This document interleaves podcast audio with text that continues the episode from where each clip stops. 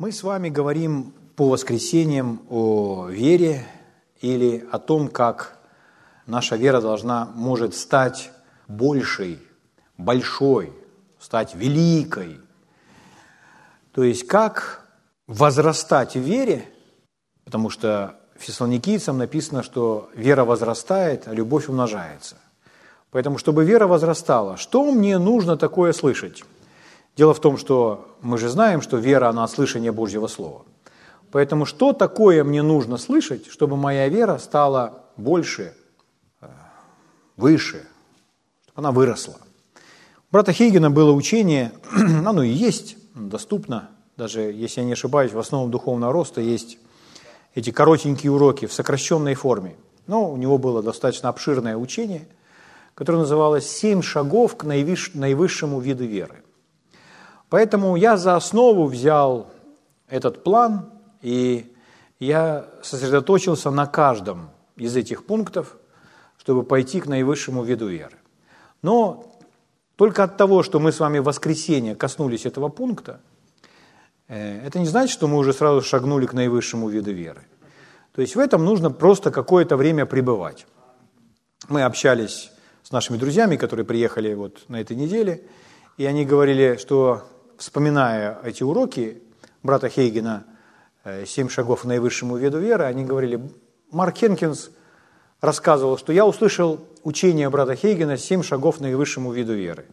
И когда я услышал первый пункт о том, что нужно верить в непорочность и силу Божьего Слова, и Слово Божье является основанием, то я в своем сердце скажу, вот мое служение, которому я посвящаю всю свою жизнь. Я буду проповедовать этот первый пункт. Показывая людям, что в Слове Божьем есть ответ, что Слово Божье, оно э, самый авторитетный источник. И более э, неизменного, нерушимого основания просто не существует. Потому что все изменяется, а Слово Божье прибудет вовек. Вот. Идя, э, если вы дальше идете, то, что вы находите в Божьем Слове, о чем мы уже с вами говорили, это то, что мы искуплены. Это об этом говорит Божье Слово. Марк Хенкинс и начал об этом учить и проповедовать. Если вы посмотрите на его служение, то вы обнаружите, что он утверждает людей в том, что они имеют во Христе, в праведности, в реальности нового творения. То есть он идет по этим пунктам. Он именно все служение всей своей жизни основывает на том, чтобы только об этом и проповедовать людям. Как будто бы взбираясь на одну и ту же гору, только с разных сторон. Но э, когда вы пребываете в одном и том же – то вы обнаруживаете, что это в вас укореняется и становится частью вас. Поэтому второй пункт у нас был, это мы искуплены. Библия говорит нам, что мы искуплены, и когда мы утверждены в том, что мы искуплены, то это приносит определенную победу и победоносное мышление нам. Слава Богу. Следующее, в чем мы должны быть утверждены, что мы новое творение или для нас должно быть реальностью, что мы новое творение, мы новое существо. Мы не просто прощенные грешники. Нам не просто Бог грехи простил. Он нас возродил, полностью аннулировав наше прошлое. Поэтому наши грехи прощены, и более того, они уничтожены, их не существует. У нас нет прошлого, потому что того человека больше нет. Он умер во Христе, и во Христе родился новый. Поэтому в духе мы заново сотворенные, новые существа, слава Богу, созданные Богом. Когда мы об этом знаем, это дает нам определенное чувство собственного достоинства, осознание, что мы дети Божьи, что мы царственное священство. Слава Богу. Аллилуйя. Следующий пункт, четвертый пункт, мы говорили, что каждый верующий должен быть утвержден в праведности, что Бог нас оправдал – что Он одел нас в праведность, как в одежду. Чтобы нам было проще это понимать, Он говорит о праведности, как об одежде, что Он одел нас в царские одежды.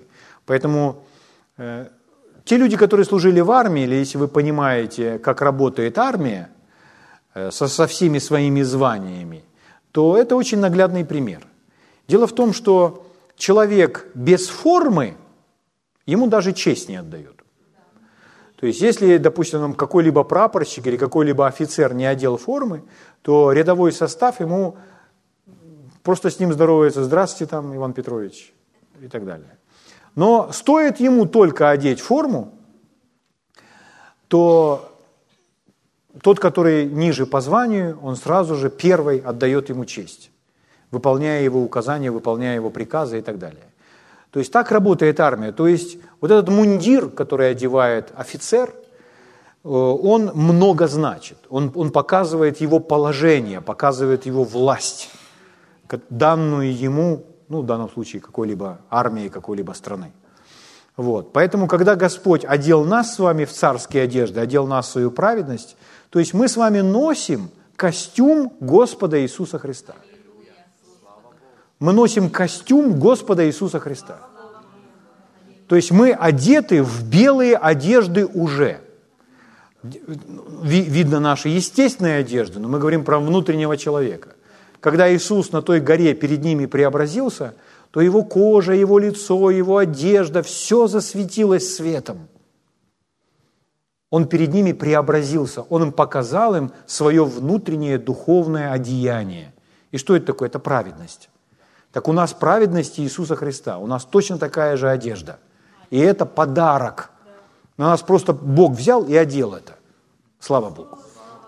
Зачем? Потому что только в этой одежде можно входить в его тронный зал. Это его небесный этикет. Если без этой одежды, то его святость вас уничтожит. Поэтому вначале вас нужно оправдать. Вот почему сыны Израилевы, они кровью мазали э, вход в свое жилище, чтобы быть защищенными.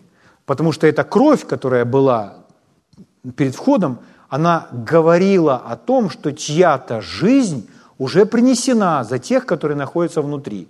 И подобным образом они получали свое оправдание. Верой в кровь ту, того агнца. Они были оправданы, потому что кто-то другой был, ягненок отдавал жизнь за них. Это образ Иисуса Христа.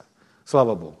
Поэтому из-за того, что Он отдал за нас свою жизнь, Он нас оправдал, одел нас в свои одежды, поэтому о наших грехах теперь на небесах никто не говорит, потому что они уничтожены. Чтобы мы свободно входили туда, и могли стоять перед Богом. Слава Богу. И он это сделал для следующей цели, в чем мы с вами должны быть утверждены. Следующее – это что э, верующий человек должен знать, это пятый пункт, верующий человек должен знать, что Дух Святой или Бог своим Духом живет, обитает, пребывает в нас постоянно, не покидая нас – Каждый верующий человек, рожденный свыше, должен быть в этом убежден, и он об этом должен знать. Поэтому апостол Павел пишет Коринфянам, разве не знаете, он спрашивает, о чем знают они или нет, разве не знаете, что Дух Божий живет в вас? И вы можете найти очень много верующих на этой планете, ну, в церквях, которые э, представляют себе, что Бог приходит или Бог их касается, прикасается, посещает э, и так далее. Какие-то такие слова они употребляют, у них это в мышлении. Но они не особо осознают, что Он в них живет, и что Он их не покидает, что Он всегда в них.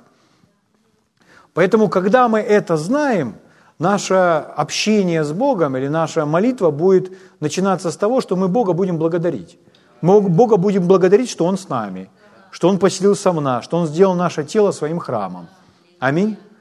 И из-за того, что Дух Святой живет в нас, то нам доступен великий, сильный, могущественный помощник, который помогает нам во всем.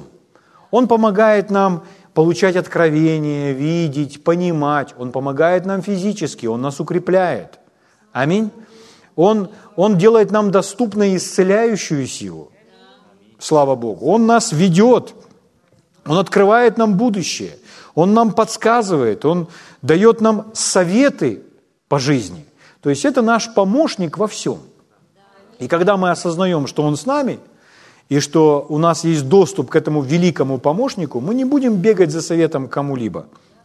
Мы будем развивать свои взаимоотношения со Святым Духом, чтобы получать советы от Него, потому что Он непосредственно живет в нас. И в этом необходимо быть убежденным, утвержденным, потому что мы все с вами не одиноки, слава Богу. Святой Дух в нас. Аллилуйя. И из-за того, что Он нас, Его можно переживать, и можно давать Ему свободу внутри себя, а можно Его угошать, можно Его гасить. Есть то, что Святому Духу нравится, есть то, что ему не нравится. То есть он, здесь, ну, однажды он явился как голубь. И, или используется именно этот глагол «не угошайте Святого Духа». Угу. Мы обычно что? что? Что гасят? Огонь. Однажды он явился в виде огня. Он был как столб огненный днем для сынов, ночью для сынов Израилевых. А Э, когда Моисей пошел на ту гору, там куст горел и не сгорал. То есть он явился в таком, в теле огня, то есть в таком обличии. Он может в разных обличиях являться, но это Бог. Аминь. И для огня что-то характерно, или для того же голубя что-то характерно. То есть голубь – это такая птица, это не хищная птица. То есть он, он мог бы, Иисусу на плечо мог бы сесть орел, но сел не орел, а сел голубь. Аминь. В виде голубя сошел на него Дух Святой. Поэтому это демонстрирует определенный его характер. То есть не угасите, чтобы птичка не улетела. Ну, не в том смысле, что он вас оставит, а что вы его как личность не позволите ему проявиться. Поэтому есть что-то, что ему нравится, есть что-то, что ему не нравится. Как однажды на своих собраниях, часто об этом говорят люди, Кэтрин Кульман, которая э, полностью зависела от Духа Святого, она ну, на этом строилось ее служение, что она познакомилась с ним как с другом, и она позволила ему себя вести, и он стал ее богатством, он стал для нее всем, потому что она была замужем, но она замуж вышла, э, ну, тоже там за проповедника, но она знала, что Бог не хотел бы, чтобы она связывала свою жизнь с этим человеком. Вот. И в результате ее служение остановилось, и в конце, в общем, они развелись, потом расстались. Вот. И до тех пор, пока она вот так не освободилась, она не смогла вступить в свое всемирное служение. То есть у нее было всемирное служение. Порой можно слушать эту историю, и, допустим, ну, там девушки или мальчики могут думать, так что ж не жениться теперь, что ли. Ну, подумайте, если э, мы знаем эту женщину благодаря всемирному служению, потому что Бог ее так высоко возвысил. И ей пришлось заплатить определенную цену. Я не знаю, там в планах Божьих, может, был какой-то другой человек, за которого она когда-то там должна выйти, но просто как-то не случилось, я не знаю. Вот. Но факт, что если человек заплатил такую высокую цену, что она все-таки рассталась с этим человеком и вступила в свое служение, то стоило ли это того? Это стоило того. Будет ли она, обделена ли она? Нет. Святой Дух наполнил ее всем. Я понимаю, что это судьба не для каждого человека. Это, это для нее. У кого-то из нас там свое поприще, своя судьба. Но для нее это было так, и она была благословлена, и она была счастлива из-за того, что она вошла в это служение. И она говорила, Он есть все для меня, говоря о Святом Духе.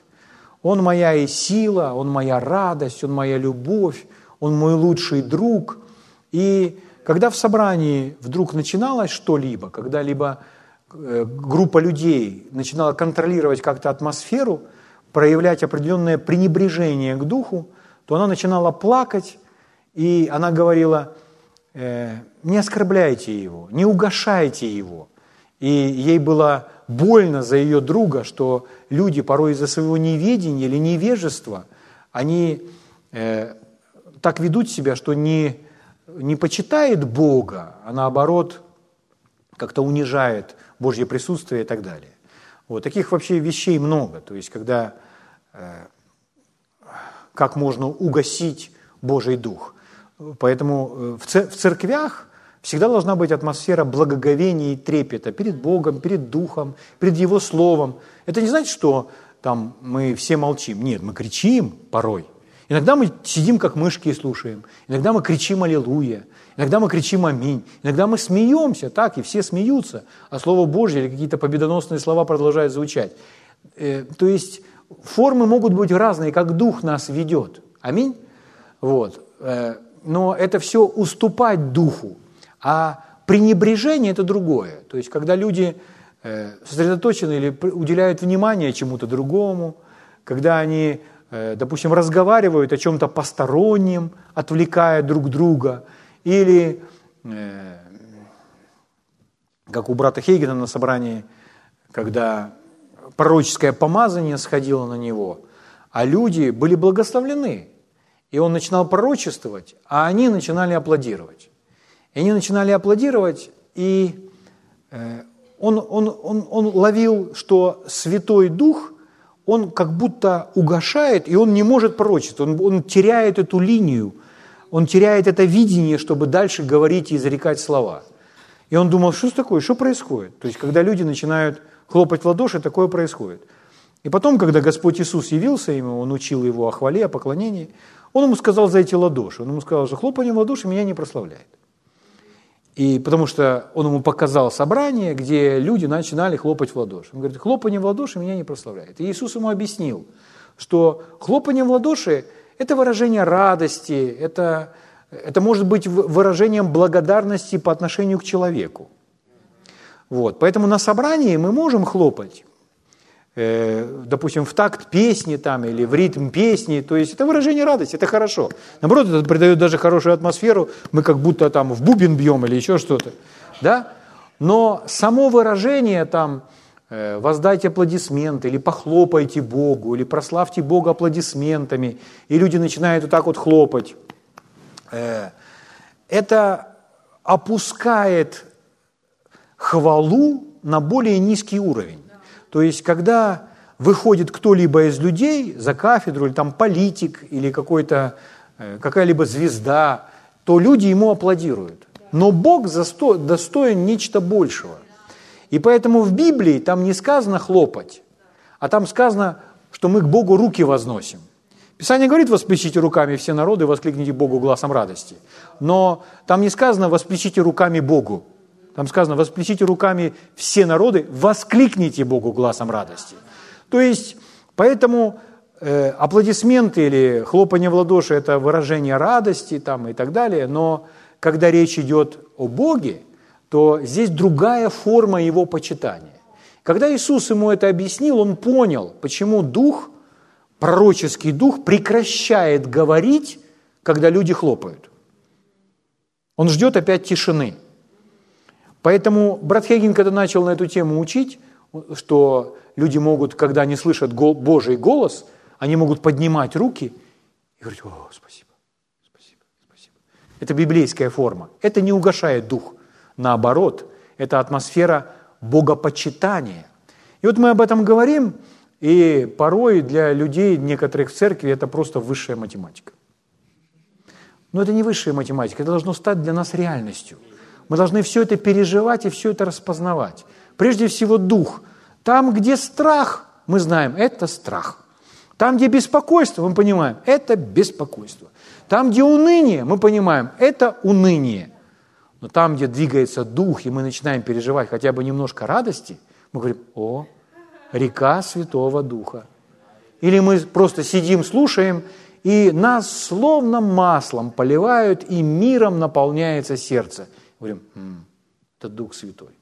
Какой он кроткий, какой он нежный, без какого-либо давления. Но мое сердце наполняется миром. И я, сlı, я слышу голос.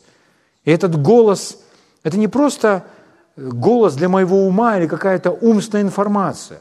Это как будто проникает в меня глубже. Я даже не могу передать, но это служит моему сердцу и наполняет мое сердце блаженством. Это Святой Дух, который говорит, который я слышу, и Святой Дух, который мне помогает различать, Он мне свидетельствует, я кормлю тебя. Аминь. Слава Богу. Вот, поэтому, когда мы знаем, что Дух Святой живет в нас, то хорошо знать, какой Он и как Он нам помогает во всем. Например, Дух Святой – великий помощник в молитве – нам даны иные языки, и иные, иные языки – это не карабара. Иные языки – это язык, вдохновленный Святым Духом, который молится, помогает нам молиться мимо нашего ума. То есть, когда ум в этом не участвует. Но он говорит, что нам молиться таким образом и все время молиться об истолковании. То есть, если мы молимся на иных языках, молись об истолковании. То есть, я, я не знаю, Господь, как мне молиться об этой ситуации. Но ты же мой помощник, Дух Святой. Я прошу тебя, вдохнови меня, помоги мне молиться об этом. Такая просьба, она очень эффективна. И вы начинаете молиться на иных языках. И, э, может, поднимается вас что-то или не поднимается, и вы, вы говорите, Господь, дай мне понимать, дай мне знать то направление, в котором молиться. Объясни мне, Господь, что я должен знать относительно этой молитвы, чтобы у меня было более ясности, более знания Тебя. И что Он сделает? Он, он прольет свет, Он обязательно покажет, Он объяснит это. Но это не происходит за один вечер, это не происходит за один день. Это происходит, когда человек живет такой жизнью. И он двигается маленькими шажочками, шаг за шагом, все больше узнавая Бога и все больше зная Его, как многие другие мужи и жены веры. Слава Богу. Хорошо, дорогие, сегодня следующий пункт. Я не останавливаюсь на, на этом достаточно глубоко, но я хочу дать вам этот определенный план или график, а потом под водительством Духа мы будем на протяжении нашей жизни возвращаться к тому или иному пункту снова и снова. У нас еще много времени впереди до того, как Иисус придет. Ну, может быть, не так много, но оно у нас еще есть. Слава Богу. Хорошо, следующий пункт. О чем я должен слышать, чтобы моя вера начала расти? чтобы моя вера пошла на новый уровень. В чем я должен быть утвержден? Пять пунктов мы перечислили, шестой. Это реальность живого общения с Богом. Общение с Богом, что это, это реально, это то, к чему я призван. Это шестой пункт. Я хочу дать вам цитату брата Хейгена, что он сказал об общении. Я просто перевел дословно, я не буду пытаться это сказать красиво на нашем языке, я скажу так буквально, как перевел. Хорошо? Общение, общение с Богом подразумевается. Общение с Богом – это мама веры. Ну или мать веры. Ну, мама веры помягче. Общение с Богом – это мать веры. Следующее. Общение – это родитель радости. То есть, если вы слышите, то вы понимаете. А почему порой моя вера нуждается в какой-то, какой-то, какой-то подзарядке? Общение – это мама вера. Нет, ну, вера приходит от слышания Божьего Слова. Но э, вера, она должна быть выражена. И вера всегда выражается, когда вы общаетесь с невидимым. Потому что, чтобы общаться с невидимым и при этом еще верить, что он меня слышит, нужна вера. Аминь. Поэтому общение – это мама веры. Общение – это родитель вашей радости. Если вы будете общаться с Богом, вы будете очень радостным человеком. И вы скажете, ну, я знаю одного человека, он часами общается с Богом и совсем не радостным. Потому что у него не происходит общение. У него религиозная молитва, возможно, но общение с тем, который самой радостной, любовной, мирной личностью повлияет на вас так, что вы будете полны мира, полны любви, полны радости, полны силы, полны победы. Аминь. Так не бывает, чтобы вы пообщались с тем, который способен на вас повлиять своей жизнью, и это не произвело никаких изменений в вас. Обязательно будут перемены. Итак, общение – это родитель радости, и общение – это источник победы. Общение – это источник победы. Брат Хейген так говорил всегда.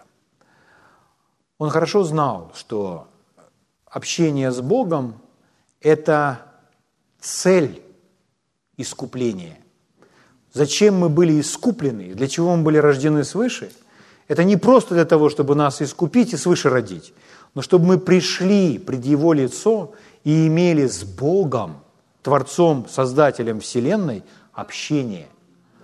Поэтому, дорогие мои любимые братья и сестры, у вас должно быть общение с Богом постоянно. Если у вас этого нет, то вы должны это создать в своей жизни.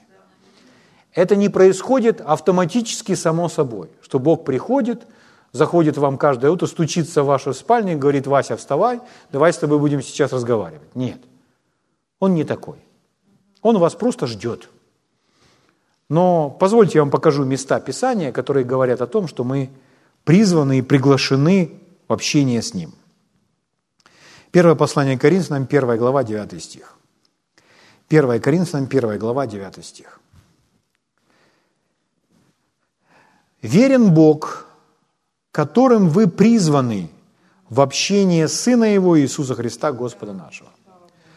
Призваны, то есть общение с Богом – это наше призвание. Иногда люди задаются вопросом, ну в чем мое призвание, в чем? Вот смотрите, в чем наше призвание каждого из нас, и мужчины, и женщины, и молодого, и старого. Это общение с Ним. Мы призваны в общении. Если говорить об общении, то общение – это, э, это мы, мы разделяем то, что каждый имеет друг для друга. То есть я что-то выношу из своего сердца, а тот, с кем я общаюсь, выносит что-то из своего сердца. И это происходит обоюдный обмен. То есть мы обмениваемся. Общение – это обмен. Мы обменимся тем, что у нас есть. Слава Богу. Вы можете сравнивать это с общением с человеком. И когда вы, у вас есть люди, с которыми вы общаетесь, и вы не смотрите на часы. Угу. А есть с кем-то встретились на улице, и вы куда-то идете, и вы смотрите, уже 3-5 минут постояли, и вы думаете, а тут он вам что-то рассказывает, а вы смотрите, ой, мне ж надо идти. Вот. Потому что что? Ну, вы хотите закончить, то есть вы не хотите слушать, допустим, и так далее. Молитва такой быть не должна. Общение с Богом – это не тягостно. Общение с Богом – это не мучение. Поэтому молитва – это не трудно, и молитва – это не мучение.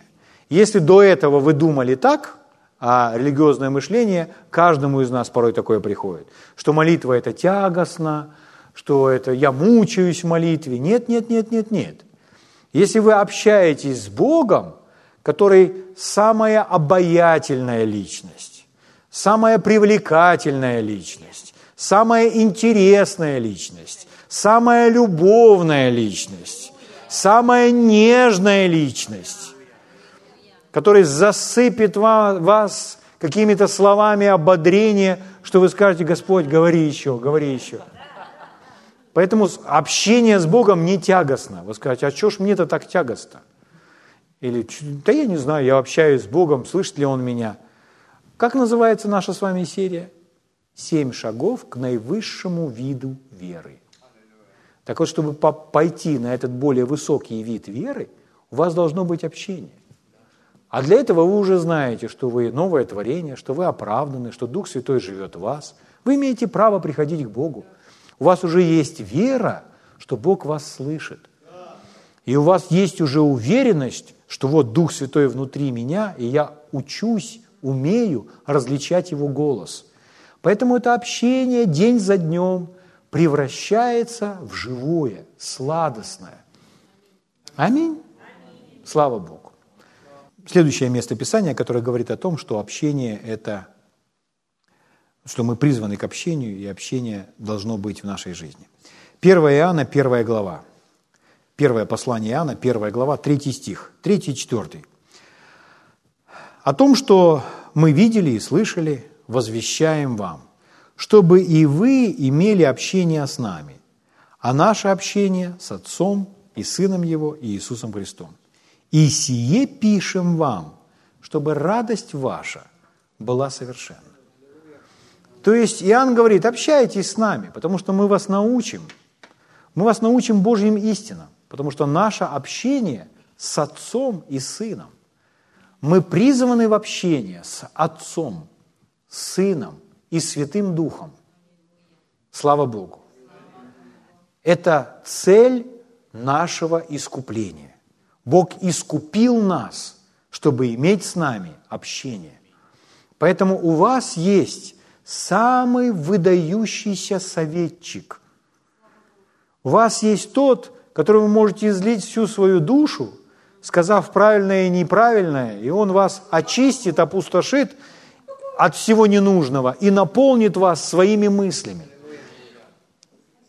Писание говорит, у кого из вас не достает мудрости, да просит у Бога, дающему просто и без упреков, и дастся ему, но допросит с верой, немало не сомневаясь. Что такое мудрость? Мудрость – это знание, как поступать. Поэтому, если мы не знаем, как поступать, мы можем обратиться к Богу. И если мы каждое утро к Нему приходим, в обед приходим, и вечером приходим, в течение дня неоднократно, много раз приходим к Нему, говоря «Спасибо, Господь, слава Тебе, веди меня, спасибо, спасибо за Твое Слово». Аминь. Как Смит Вигельзор говорил, я, как правило, я не молюсь более там получаса, 15 минут, получаса. Но не проходит и полчаса, чтобы я не молился. То есть, что он хотел показать, о чем он хотел сказать? Он хотел сказать, что он живет постоянно в реальности, в осознании Бога. Как это сделать, я вам сейчас покажу, расскажу. Седьмой стих этой же главы. Если же ходим во свете, подобно как Он во свете, то имеем общение друг с другом, то есть с Богом. И, потому что здесь другом можно одну букву поставить большой, то есть подразумевается Бог. И кровь Иисуса Христа, Сына Его, очищает нас от всякого греха. Слава Богу.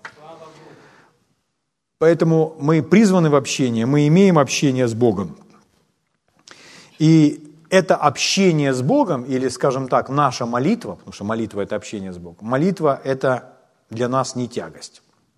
Брат Хейген так говорил, молитва должна быть отдыхом, не мучением или трудной работой. Молитва должна быть отдыхом. Сравните просто, как вы... У меня есть, допустим, люди, ну, мои друзья и так далее, ну, там дети, моя жена, там Юра, там еще, ну, ребята здесь, с кем я часто общаюсь. И время, проведенное с ними, для меня, я не рассматриваю это как тяжелый труд или мучение или работу. Наоборот, я с удовольствием готов с ними там что-то перекусить, попить чаю, просто посидеть, поговорить. И это приятное время. Ну, конечно, если нам нужно сделать работу, нам нужно пойти сделать работу. Целый день не нужно сидеть пить чай, я не об этом. Но я просто говорю о том, что когда мы проводим время, допустим, мы провели полчаса или, может быть, час или два часа, там, в выходной день сидим, просто общаемся – это не трудно. Это не, мы, мы не расцениваем это как труд. Это отдых. Поэтому молитва – это отдых. Молитва – это ваш отдых. Человек говорит, я так устал, я не могу молиться. Ты не понял. Чтобы по-настоящему отдохнуть, нужно помолиться. Потому что устало тело. И чтобы тело отдохнуло, нужно поспать. Но порой человек устает не только в теле – он устает внутри. То есть, когда человек говорит, ничего не хочу, все надоело, это симптомы внутренней усталости. И это снимается только тем, когда ваша внутренность отдыхает, то есть ее нужно поместить в покой. Можно, конечно, поехать, если человек неверующий, как он это делает? Он меняет обстановку, он едет куда-нибудь там отдохнуть и так далее. Но порой даже поехав отдохнуть, допустим, жена с мужем там, давай отдохнем, да, и поехали, допустим, я не знаю куда-нибудь, на Гавайи, пускай.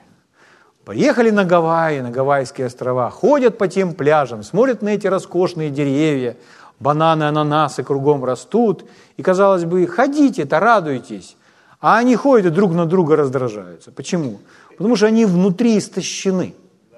Потому что внутри нужно по-другому видеть эту жизнь. И как внутри восстановиться – Друзья мои, молитва – это отдых для того, чтобы внутри восстановиться. Если человек говорит, ой, молитва меня не восстанавливает, это говорит о том, что вы не знаете, что такое молитва. Что вы на самом деле не молитесь. Мне нужно пять минут, чтобы начать говорить о чем-то Богу и чтобы начать теряться в этой молитве. И поэтому она может течь, и я могу проводить с ним время. Почему так? Потому что это мое общение, построенное на вере в Слово. Я знаю, что Бог меня слышит. Я знаю, что Он меня любит. Я приду к Нему с благодарным сердцем. Я буду, я буду говорить Ему, как я Его люблю. И Он моментально своим духом подхватывает меня, и у нас начинается это общение. У вас же точно так же. Слава Богу. Аллилуйя. Еще раз, это главная цель искупления. Бог искупил нас, заплатил цену, вступил с нами в завет, чтобы иметь это общение.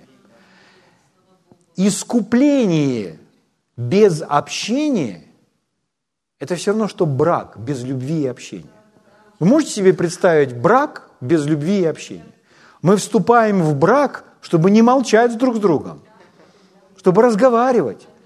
Мы разговариваем за завтраком, за обедом. Аминь. И что мы делаем? Это обмен. Я даю то, что в моем сердце, а моя жена дает то, что в ее сердце. Мы так узнаем друга, друг друга. Может быть, у нее, у нее нет сегодня ничего, тогда я ей даю. На следующий день она мне дает. Ну, у нас так не бывает, чтобы у меня ничего не было. Ну, разные бывают периоды, но э, я про то, что общение, оно обогащает. И это не тяжелая работа. Поэтому молитва – это отдых. Поверните соседу и скажите, молитва – это отдых. Если вы как-то иначе видели молитву, поменяйте свое мышление, поменяйте свой взгляд. Потому что молитва – это общение с Богом, который делает вас сильнее. Слава Богу. Писание говорит, у нас книга пророка Исаия, 28 глава, 11 и 12 стих. Так звучит в синодальном переводе. «Лепечущими устами на чужом языке буду говорить к этому народу». Им говорили, вот покой, дайте покой утружденному, и вот успокоение. Вот. Ну, в другом переводе, один из переводов на английский язык звучит это следующим образом. «Непонятными устами и иным языком он будет говорить к этому народу которому он сказал, вот покой, которым вы можете успокоить утомленных. И это освежает. О чем идет речь? Речь идет об общении с Богом. Вот покой, чтобы успокоить, утешить тех, кто утомился, и это освежает. Поэтому общение с Богом, оно всегда приносит свежесть. Хорошо. Мне Господь дал такую картину, мне я попросил его, чтобы он мне показал э, относительно успешной жизни в вере. И вот это очень перекликается с тем, э, о чем мы говорим относительно общения. Я бы хотел вам все это обобщить и проиллюстрировать следующим образом. Подумайте про погружение. Ну, например, давайте какие-то простые примеры возьмем. Например, погружение в горячую ванну. То есть, если человек, к примеру, замерз и хочет погреться в ванной, полежать в ванной.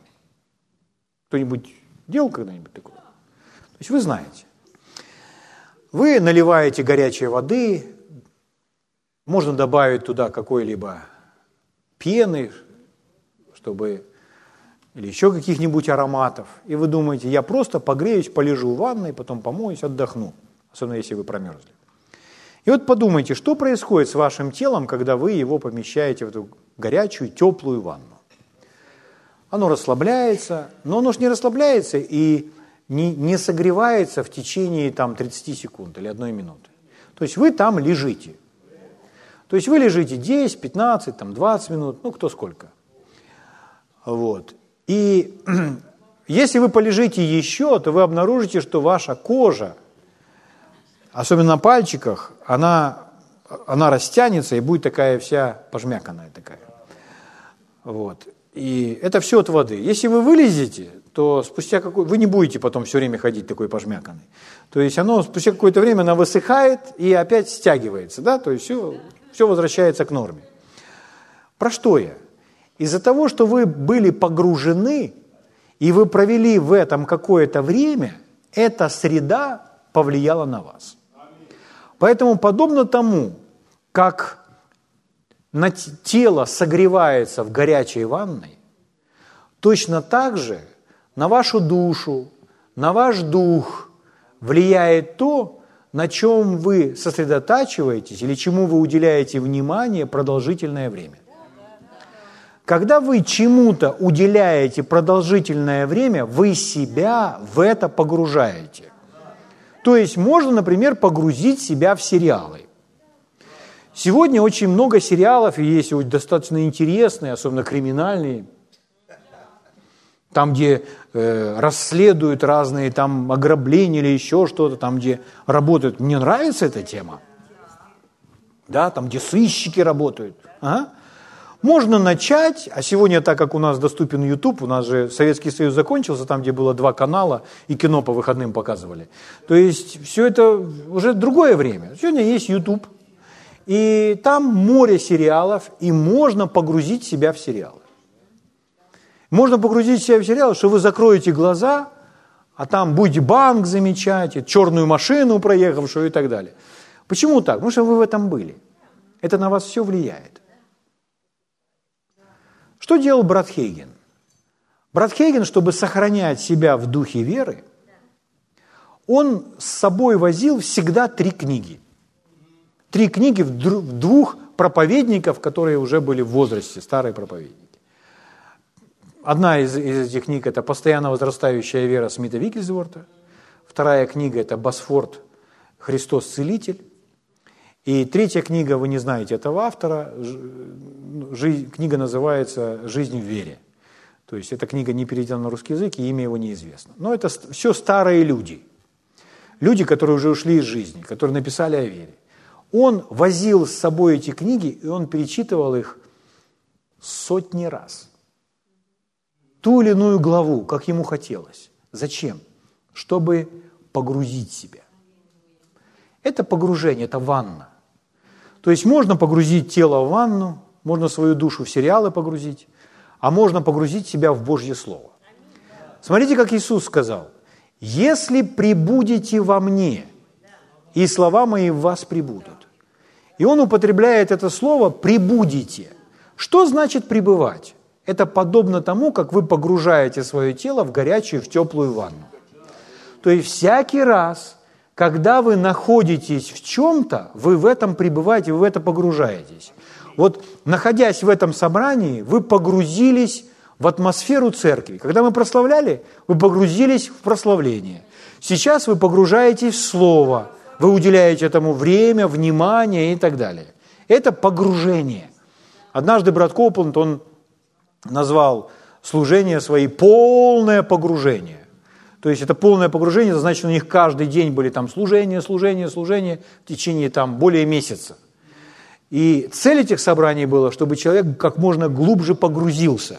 Зачем? Чтобы это в его веру как будто зарядило, как будто активировало, чтобы люди посредством веры поменяли свои обстоятельства. Иногда люди просто просят, чтобы обстоятельства изменились. Но Бог желает, чтобы вы изменили обстоятельства. Как? Просто сказав, не будет так, а будет так. Человек скажет, а почему это не работает? Потому что не был достаточно погружен. То есть если вы, как я сказал, вы, если вы выходите из ванной, ваше, ваше тело, вы закутались там в какие-то одежды там, или пошли уже легли под одеяло, и вы еще чувствуете ту ванну – какое-то время. Вы вытаскиваете руку из-под одеяла, а пальчики по-прежнему пожмяканы. Или если, допустим, вы стояли возле огня, там, где жили ветки или листья, или вообще жарили шашлык, и вы стояли рядом. Вы были погружены, вы погрузились в дым. Что случилось в данном случае с вашей одеждой и так далее? Она пропахла этим дымом.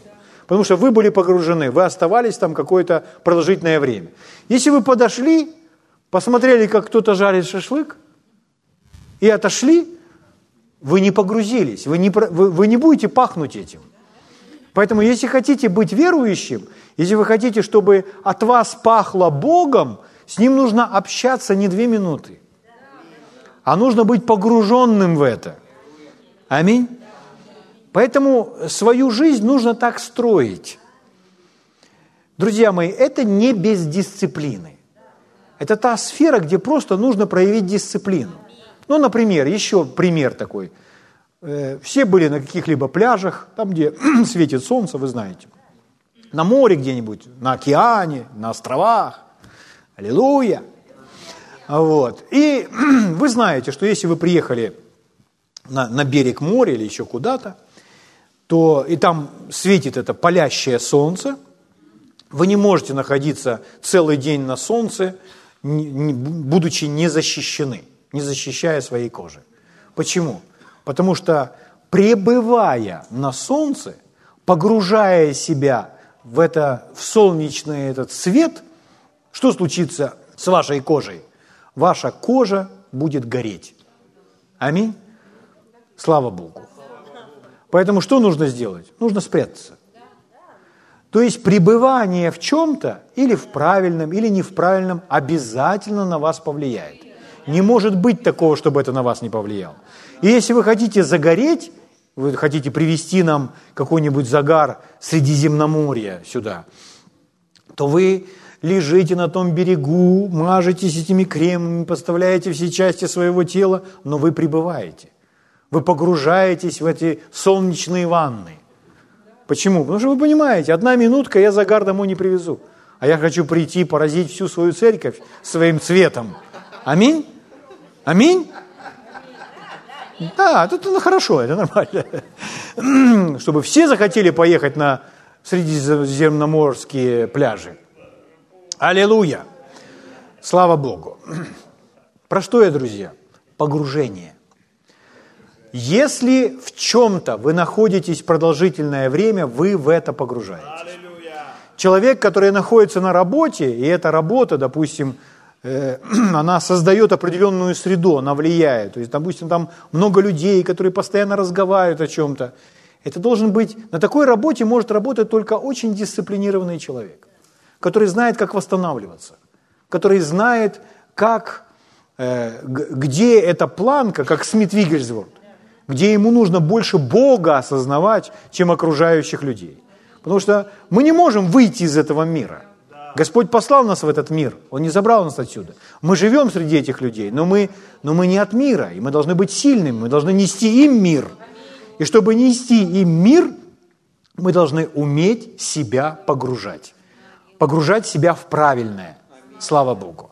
Вот почему вы найдете, что Иисус, находясь в этом мире, служа, у него были моменты, что ему даже некогда было пищу принимать. Но что делал Иисус? Иисус вставал рано и шел на гору общаться со своим отцом. То есть он составлял такой распорядок дня, он делал такой график – чтобы у него всегда было время общения с отцом, потому что это было для него приоритет номер один. Слава Богу. Поэтому, дорогие мои святые, чтобы подняться на новый порог, на новый уровень веры, каждый верующий, младенец, пришедший к Богу, он должен начать учиться, общаться с Богом. И это общение должно вырасти в дружбу, в приятное времяпровождение, в отдых и наслаждение. И этот человек будет улыбающийся даже посреди сложных обстоятельств. Почему? Потому что у него есть родитель радости и источник победы. Это общение с Богом, Творцом и Создателем. Аминь. Слава Богу. Давайте поднимемся на свои святые ноги.